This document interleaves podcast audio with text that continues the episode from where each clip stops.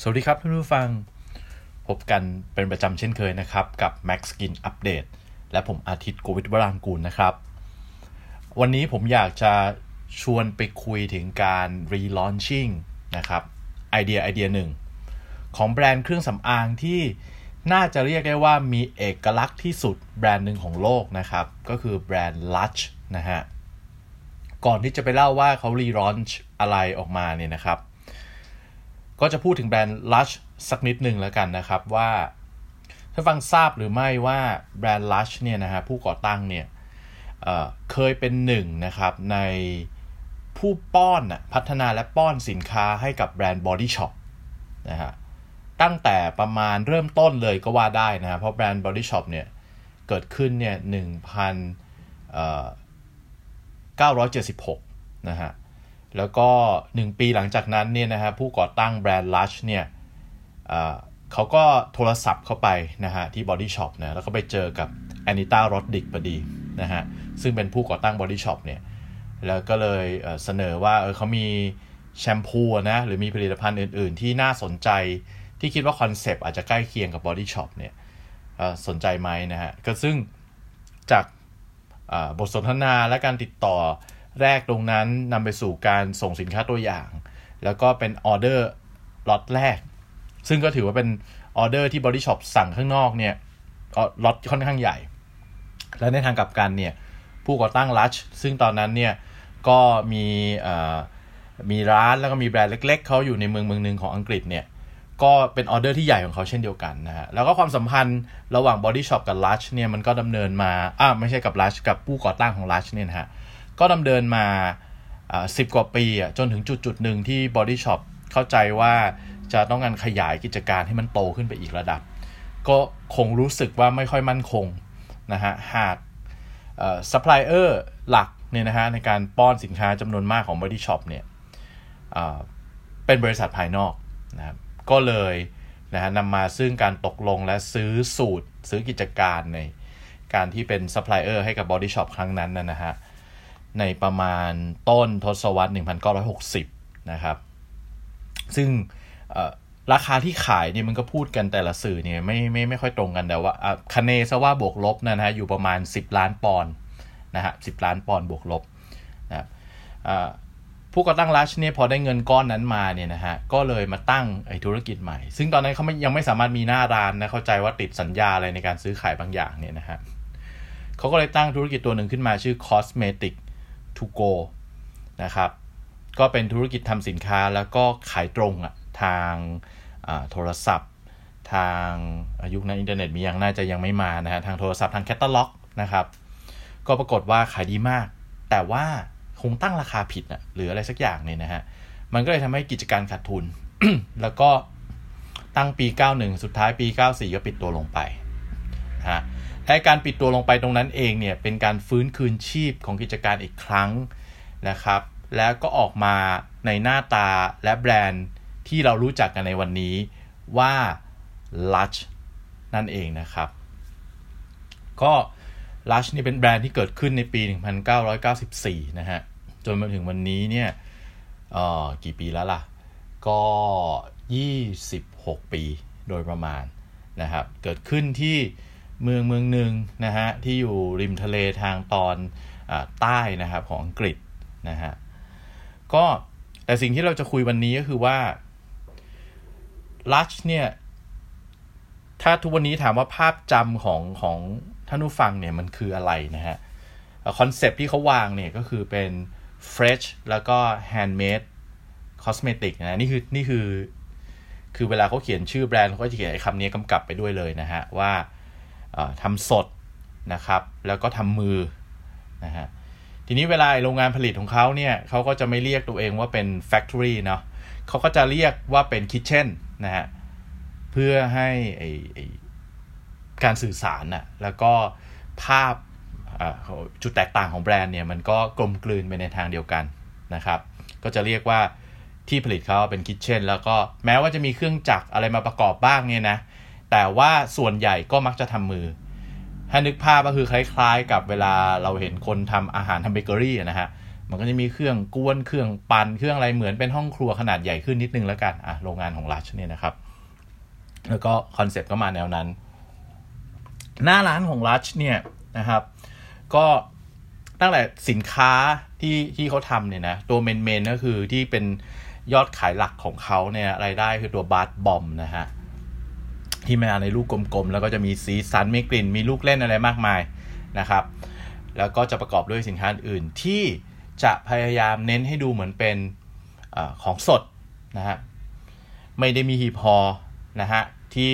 เยอะแยะมากมายเหมือนในเครื่องสำอางตามปกตินะครับบางคนก็ว่าคอนเซปต์เนี่ยได้มาจากร้านชีสนะบางคนก็ว่าเป็นร้านเบเกอรี่อะไรอย่างเงี้ยนะฮะก็แต่โทนก็คือมาทางพวกของกินนะครับ แล้วก็พอมันมาทรงแบบนี้ก็จะบอกว่าตัวเองเป็น zero packaging นะฮะไม่ใช้ใช้บรรจุภัณฑ์ให้น้อยที่สุดนะครับ พยายามสร้างรูปแบบสินค้าที่มันมีนวัตกรรม เช่น แชมพูชนิดเป็นผงนะฮะอะไรเป็นก้อนคืออะไรก็ได้ที่มันอยู่ในฟอร์มที่ที่พึ่งพาบรรจุภัณฑ์น้อยที่สุดเนี่ยรัชก็พยายามพัฒนาออกมานะครับ ทีนี้เรื่องที่จะเล่าวันนี้ก็คือว่า เมื่อประมาณ 6 ปีที่แล้วนะครับ คือปี 2014นะเออซึ่งถ้านับเทียบกับวันเกิดเขานี่ก็คือประมาณเขาครบรอบ 20 ปีนะฮะลัชก็เปิดตัวสิ่งหนึ่งขึ้นมาเรียกว่า Large Kitchen นะครับ Large Kitchen คืออะไร Large Kitchen เนี่ย คือแบรนด์ที่เป็นซับแบรนด์ของ Lush นะฮะทำออกมา แล้วก็เป็นสินค้าที่เรียกว่า Limited Edition Small Batch นะครับ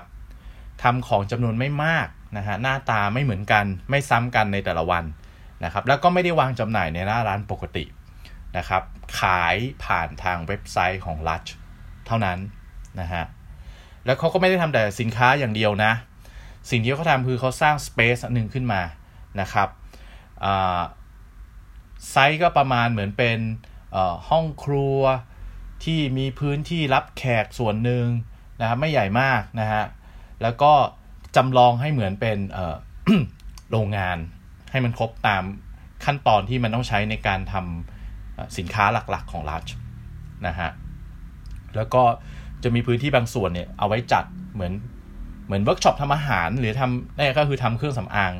นะคนก็มาปั่นผลไม้มาผสมมากวน base แล้วก็ปั้นออกมาเป็น bath bomb นะฮะทำออกมาเป็นสบู่เป็นแชมพูอะไรพวกนี้นะฮะ เพื่อให้แฟนๆนะครับหรืออินฟลูเอนเซอร์ที่เขาเรียนเชิญมาหรือสื่อต่างๆนะเข้ามาร่วมกิจกรรม แล้วก็บันทึกภาพถ่ายทอดประสบการณ์อะไรพวกนี้นะฮะออกไปนะฮะแล้วก็รวมทั้งไอสินค้ารุ่นพิเศษที่เมื่อกี้ว่าเนี่ยนะก็จะมีพื้นที่โซนหนึ่งอยู่ในไอ้ large kitchen ตรงนี้เพื่อผลิตด้วยนะฮะทีนี้เขาบอกว่าแนวความคิดสำคัญก็คือว่าจะเป็นการ สร้างสัมพันธ์นะฮะกับฐานแฟนๆของรัชนะครับ เพื่อให้เกิดกิจกรรมเกิดการเข้าถึงนะฮะเบื้องหลังการผลิต และการสื่อสารต่างๆ ในรูปแบบที่มันสดใหม่และมีสีสันอยู่เสมอ นอกจากนั้นเนี่ยนะฮะส่วนหนึ่งที่สำคัญก็คือว่าพอมันทำของที่แบบจำนวนไม่เยอะนะครับ แล้วก็เทสขายลองวางขายเนี่ย มันก็เท่ากับว่าเป็นการทดสอบตลาดของไอเดียสินค้าใหม่ๆ ไปด้วยพร้อม ๆกัน ซึ่งทางผู้บริหารของ Lush ก็บอกว่า เนี่ยมองตรง Lush Kitchen เนี่ยอีกมุมหนึ่งก็เหมือนเป็นการต่อขยายแผนก R&D ออกมานะฮะแทนที่จะทำแค่สูตรแล้วก็ test กันเล็ก ๆ หรือทำแบบ focus group อะไรเงี้ยนะในกลุ่มเล็กๆเนี่ยก็ให้มันใหญ่กว่านั้นนิดนึง แต่ว่าไม่ได้ถึงกับเป็นการผลิตจริงเพื่อวางจำหน่ายหน้าร้านทั่วไป แล้วจะได้ ดูว่าให้ตัวไหนขายดี ตัวไหนลูกค้าซื้อไปแล้วเนี่ยมี feedback อย่างไรบ้างนะครับ แล้วก็เอาข้อมูลที่ได้มาเนี่ยเพื่อไปตัดสินใจทางการผลิตและการตลาดปรับปรุงและวางตลาดสินค้าพวกนี้อีกต่ออีกต่อหนึ่งนะครับ แต่ทว่าไอเดีย Lush Kitchen ที่ทำออกมาเนี่ยนะฮะมันได้ถูกพักอะ่ะเกือบเกือบจะเลิกไปอะ่ะในปี 2017 นะฮะ แต่ว่าถ้า ถ้าฟังแบบมีเข้าไปดูใน YouTube Channel ของ Lush หรืออะไรแบบนี้นะ ก็เห็นว่าจริง ๆ หลังปี 2017 อะเขาก็ยังบางทีก็จะมีอัปโหลดวิดีโอคอนเทนต์ที่เป็นเบื้องหลังสินค้าบางตัวที่เขาอยากจะนำเสนอนะฮะ แล้วก็ใช้ชื่อ Lush Kitchen นี่แหละ อยู่บ้างคล้ายๆว่า keep keep การ communicate และ keep concept ในการเผยเบื้องหลังและสื่อสารตรงเนี้ยอยู่ประมาณนึง แต่ว่าไอการที่ทำสินค้าแบบ เฉพาะจำนวนน้อยๆ แล้วมาวางขายทุกวันไม่ซ้ำกันเนี่ย อันเนี้ยมันเลิกไปแล้วในปี 2017 แต่ว่ากลางปีนี้เองนะฮะ คือปีนี้ 2020 นะประมาณสักมิถุนากรกฎาเนี่ยเขาก็เริ่มเอาตัว Lush Kitchen เนี่ย ที่เป็นสินค้า Limited Edition เนี่ย ออกมาอีกครั้งหนึ่งนะฮะ แต่ครั้งนี้ไม่ได้มาในรูปแบบเดิมนะครับ เขาก็ปรับให้มันเป็นรูปแบบใหม่ รูปแบบใหม่ที่ว่าเนี่ยคือมาในรูปของกล่องสมาชิกรายเดือนนะเรียกว่า subscription box นะซึ่งเป็นโมเดลหนึ่งที่หลาย ๆ ยี่ห้อทำกันในทุกวันนี้นะฮะเอามาดูกันนะครับว่า แล้วลัชจะทำยังไงให้มันไม่เหมือนชาวบ้านนะฮะแล้วก็ยังตอบโจทย์ที่อาจจะมาลองมองกันดูว่าเป็นโจทย์เดิมหรือเป็นโจทย์ใหม่นะฮะ ไอคอนเซปต์ large kitchen box เนี้ยนะฮะเขาก็คิดว่าเอ้ยในกล่องกล่องหนึ่งเนี่ย ก็จะมีสินค้าสักประมาณ 4-5 ชิ้นนะครับ แล้วไอ้สี่ห้าชิ้นเนี่ยมันจะถูกเลือกมายังไงนะฮะเขาก็คิดว่า เฮ้ย งั้น แต่เดิมเนี่ย เวลาทำของทดลองเนี่ยมันเหมือนทำแล้วก็ขายเลยนะฮะ อันเนี้ยเพิ่มขั้นตอนหนึ่งลงไประหว่างการคิดคอนเซปต์กับการตัดสินใจทำขายก็คือให้โหวตนะฮะ คือเดือนหนึ่งเนี่ยเขาก็จะทำสินค้าที่คิดว่าน่าสนใจที่สุดขึ้นมาประมาณ 9 ชิ้นนะฮะ9แบบนะ9รุ่นเนี่ยนะแล้วก็จะให้คนที่เป็นสมาชิกกล่องเนี่ยโหวตเลือกนะฮะหนึ่งคนก็จะโหวตเลือกได้ 4 อันจาก 9 อันนะฮะแล้วค่อยนับคะแนนนะฮะไอตัวไหนที่จะเป็นท็อปโฟเนี่ยก็จะได้ผลิตแล้วก็ถูกเอาไปใส่กล่อง โดยทุกคนก็จะได้ของในกล่องเนี่ย เหมือนกันนะ ด้วยผลโหวตนั้นนะฮะแล้วก็บางทีลัชเนี่ยก็จะมีสินค้าเซอร์ไพรส์ที่ไม่ได้ให้โหวตแต่ว่าอยากจะจัดให้ก็จะใส่เข้ามาในกล่องนั้นด้วยนะครับ อีก 1-2 ชิ้นในแต่ละเดือนนะฮะถ้าท่านฟังอยากนึกภาพวงรอบของมันเนี่ยนะผมจะเล่าให้ฟังสักนิดนึงแล้วกันนะครับว่า ทุกวันที่ 24 เนี่ยเขาก็จะเปิดเมนูก่อนว่าเฮ้ยเดี๋ยวเดือนที่จะมาถึงเนี่ย 9 ตัวที่ให้โหวตมีอะไรบ้าง นะก็จะมีเวลาโหวตประมาณสัก 10 วันบวกลบนะฮะจะไปปิดโหวตก็คือวันที่ 5 ในเดือนถัดไปนะครับ วันที่ 5 ปิดโหวตปุ๊บ วันที่ 6 คนที่เป็นสมาชิกจะโดนตัดเงิน ถ้าเป็นไอ้บัตรเครดิตที่เราให้ไว้นะเขาก็ตัดเปี้ยงเข้าไปนะครับ วันที่ 9 เริ่มผลิตนะฮะหลังจากนั้นภายในก่อนถึงสิ้นเดือนเนี่ยเขาก็จะส่งของเนี่ย ซึ่งเป็นกล่องที่ผ่านการโหวตเลือกทั้งหมดแล้วเนี่ยไปยังสมาชิกทั้งหมดเนี่ยแล้ววงรอบมันก็จะเริ่มอย่างนี้ในทุกๆวันที่ 24 ของแต่ละเดือนไปเรื่อยๆนะฮะโดยลูกค้าเนี่ยก็สมัครได้ทางไหนก็คือในเว็บไซต์ของ Lush นะครับราคาที่เขาคิดเนี่ย 35 ปอนด์ต่อเดือน ถ้าอยู่ในอังกฤษส่งฟรีนะครับ ที่อื่นในโลกสั่งได้ไหม สั่งได้ครับ ก็เขาก็จะมีไอ้ค่าส่งทั่วโลก ท่านก็ถ้ามีกำลังในการจะจ่ายแล้วก็สนใจเนี่ยก็จ่ายไปก็จะได้รับสินค้าแบบเนี้ยเช่นกัน ทีนี้ถ้าเรามามองนะครับว่าเฮ้ยเวลาพวก subscription box เนี่ยแต่ละแบรนด์ที่ทำเนี่ยมันก็จะมีกลไกในการเเลือกของลงกล่องประจำแต่ละเดือนเนี่ยไม่เหมือนกันนะเอาผมยกตัวอย่างเช่นสมมุติว่าไปดู Ipsy นะฮะ Ipsy ที่ที่เป็นแบรนด์ไอเนี้ยของอเมริกาที่มี Glam Bag เนี่ยเขาก็จะมีของประมาณ 20 ไอเทม แต่ 20 ไอเทมเนี่ยไม่ได้ให้เราโหวตหรือให้เราเลือกนะเขาก็จะเอาข้อมูลที่เราเคยกรอกไว้ว่าเราชอบไม่ชอบอะไรเนี่ย แล้วเขาก็จับคู่นะครับ ของนั้นเนี่ยลงมาในในในกล่องนะเอ่อถ้าเป็นอย่าง glossy box glossy box เนี่ยก็ นะฮะก็จะมีกลไกในการเลือกที่อาจจะผสมกันระหว่างที่ partner ที่อาจจะอยากบังคับมาให้ลองแล้วเขาก็เลือกเนี่ย แล้วก็จัดลงมาผสมกับการใช้ข้อมูล หรือมี house brand ของเขาที่เขาทำของขึ้นมาเนี่ยเขาผสมลงไป อันนั้นก็ว่าไปนะฮะแต่ถ้าเรามาดูอย่าง Lush เนี่ยลัชนี่ของที่เลือกคือสินค้าตัวเองล้วนๆนะสินค้าตัวเองล้วนๆแล้วก็ไม่ใช่ของเดิมที่มีอยู่แล้ว เพราะฉะนั้นมันก็จะไม่ซ้ำกับของที่มีอยู่ในตลาดนะเป็นของใหม่แน่ๆเออแต่ของใหม่แน่ๆอันนี้ก็ไม่ได้เเหมือนกันเออไม่ได้ต่างกันไปในแต่ละคนคือทุกคนเหมือนกันแต่ให้วิธีโหวตเลือก โดยที่แต่ละคนจะมีสิทธิ์โหวตเลือกลงคะแนนนะทีนี้ถามว่ากลไกแบบนี้เนี่ยมันมีเหตุผลเบื้องหลังยังไงนะอันนี้ผมวิเคราะห์เองนะครับว่าน่าจะเป็นเพราะหนึ่งก็คือว่าทำแบบเนี้ยพอมีเปิดเมนู 9 อันแล้วให้โหวตเลือกเนี่ย หนึ่งคือจะได้ข้อมูลความคิดเห็นของลูกค้าทันที โดยที่ยังไม่ต้องเริ่มผลิตสินค้านะฮะนอกจากแค่ชิ้นแรกที่ทำแล้วมาถ่ายรูปแล้วก็ให้เป็นเมนูเนี่ยฮะอันที่สองคือว่าเฮ้ยฝั่งลูกค้าเนี่ยเขาก็รู้สึกว่าเขาได้เลือกนะ ได้มีส่วนร่วมนะ แต่ว่า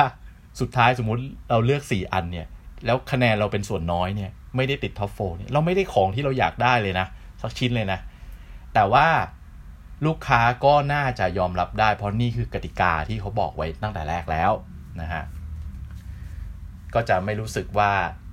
ยอมรับไม่ได้อย่นะฮะข้อ 3 ทางลัชเนี่ยก็น่าจะประหยัดทรัพยากรที่สุดนะฮะเพราะว่าไม่ต้องทำสินค้าแตกต่างหลากหลายไปแต่ละคน พูดง่ายคือคุม SKU ในการทำแต่ละเดือนเนี่ย แค่ตามที่โหวตชนะเออ เนาะแล้วก็ไม่ต้องผลิตเหลือด้วย เพราะว่ารู้ว่ามีสมาชิกกี่คน อันนี้มันเหมือนพรีออเดอร์นะครับทำตามจำนวนที่รู้อยู่แล้วว่ามีคนสมาชิกกี่คนนะประหยัดทรัพยากรที่สุด 4. เวลาแต่ละคนโหวตเสร็จเนี่ยรัชก็สร้างกลไกอันนึงขึ้นมาเพื่อให้เกิดประโยชน์ในการสื่อสารก็คือว่า เราก็จะสามารถโหลดรูปอะหรือแคปรูปที่เป็นผลการโหวตของเราว่า ใน 9 ชิ้นที่เขาเป็นเมนูเราเลือก 4 ชิ้นไหนนะฮะแล้ว 4 ชิ้นนั้นเนี่ยก็จะแชร์จะแชร์เพื่อออประกาศให้โลกรู้ จะแชร์เพื่อหวานล้อมให้เพื่อนๆที่เหลือเนี่ยมาเลือกตามเพื่อจะได้เอาของที่เราอยากโหวตเนี่ยให้มันผลิตออกมาได้สำเร็จเนี่ยนะฮะก็สุดแท้แต่ แต่สิ่งที่เกิดขึ้นแน่ ๆ ก็คือว่ามันก็จะมีคอนเทนต์เหล่านี้แพร่กระจายอยู่ในโลกโซเชียลนะครับ ก็เหมือนเป็นการทำ แคมเปญในการประชาสัมพันธ์ย่อมๆ ในแต่ละเดือนของ Lush ที่เขาควบคุมคอนเทนต์ได้บางส่วน และคนที่เป็นคนแชร์ก็ควบคุมคอนเทนต์ create คอนเทนต์แบบของเขาได้ เพราะมันคือคะแนนโหวตของเขานะฮะทีนี้ถ้าเรามาดูห้วงเวลาของการเปิดตัว large ไอ้ kitchen box เนี่ยนะฮะ มันเกิดขึ้นหลังจากโควิดนะเนาะ หลังจากโควิด เพราะในช่วงโควิดเนี่ย large มีการตัดสินใจอันหนึ่งที่สำคัญก็คือว่า เขาตัดสินใจยุติการผลิตสินค้าจำนวน 150 SKU นะครับ ซึ่งมีทั้งบัตบอมเมคอัพนะฮะ personal care hair care เนี่ยนะที่เข้าใจว่าก็เอาตัวที่มันแบบขายไม่ได้ดีมากอะเราต้องลดจำนวนไปก่อนนะครับ เพื่อให้โฟกัสกับผลประกอบการ ที่ดีขึ้นด้วยผลิตสินค้าที่น้อยลงนะฮะแต่เข้าใจว่าอีกทางนึงก็คือว่าลาชนี่มันยากในเรื่อง supply chain ด้วย เพราะว่าของมันทำสดแล้วไม่ค่อยมีไอ้พวกผลิตภัณฑ์การเสียเท่าไหร่นักนะฮะเพราะฉะนั้นเนี่ยถ้ายิ่งมันไม่มีหน้าร้านเปิดได้แล้วโอ้โหมันเรื่องจะวุ่นวายมากเขาก็คงต้องจัดการตรงนี้นะครับ แล้วก็ไอีกส่วนหนึ่งที่อาจจะเปิด Kitchen Box ตรงนี้ขึ้นมา ก็อาจจะเป็นการแบบคานให้เกิด ของใหม่ๆ แล้วก็ฟีลิ่งบางอย่างมาทดแทนก็อาจจะเป็นไปได้ หรืออาจจะไม่เกี่ยวกันก็ได้นะครับ แล้วก็ตัว Kitchen Box อันนี้นะฮะ ก็ไอเวลาที่เขาทำของมาให้เราเลือกเนี่ย ก็อาจจะมีทั้งของที่แบบไม่เอี่ยมไม่เอี่ยมเลย หรือเป็นของยอดนิยมในอดีตแล้วเลิกไป แล้วอาจจะเอามาชิมลางว่าคล้ายๆ ว่าคนเนี่ยคิดถึงมันไหมอยากได้มันอยู่หรือเปล่า และอีกประเภทหนึ่งก็คือว่าเป็นของประเภทมีอยู่แล้วแต่ว่ามาบิด ให้ดูเหมือนมีลูกเล่นใหม่ๆนะฮะนอกจากสินค้าแล้วนะฮะมีนิ่งที่แท้จริงของไอตัว Lush Kitchen Box ที่เป็นสมาชิกเนี่ย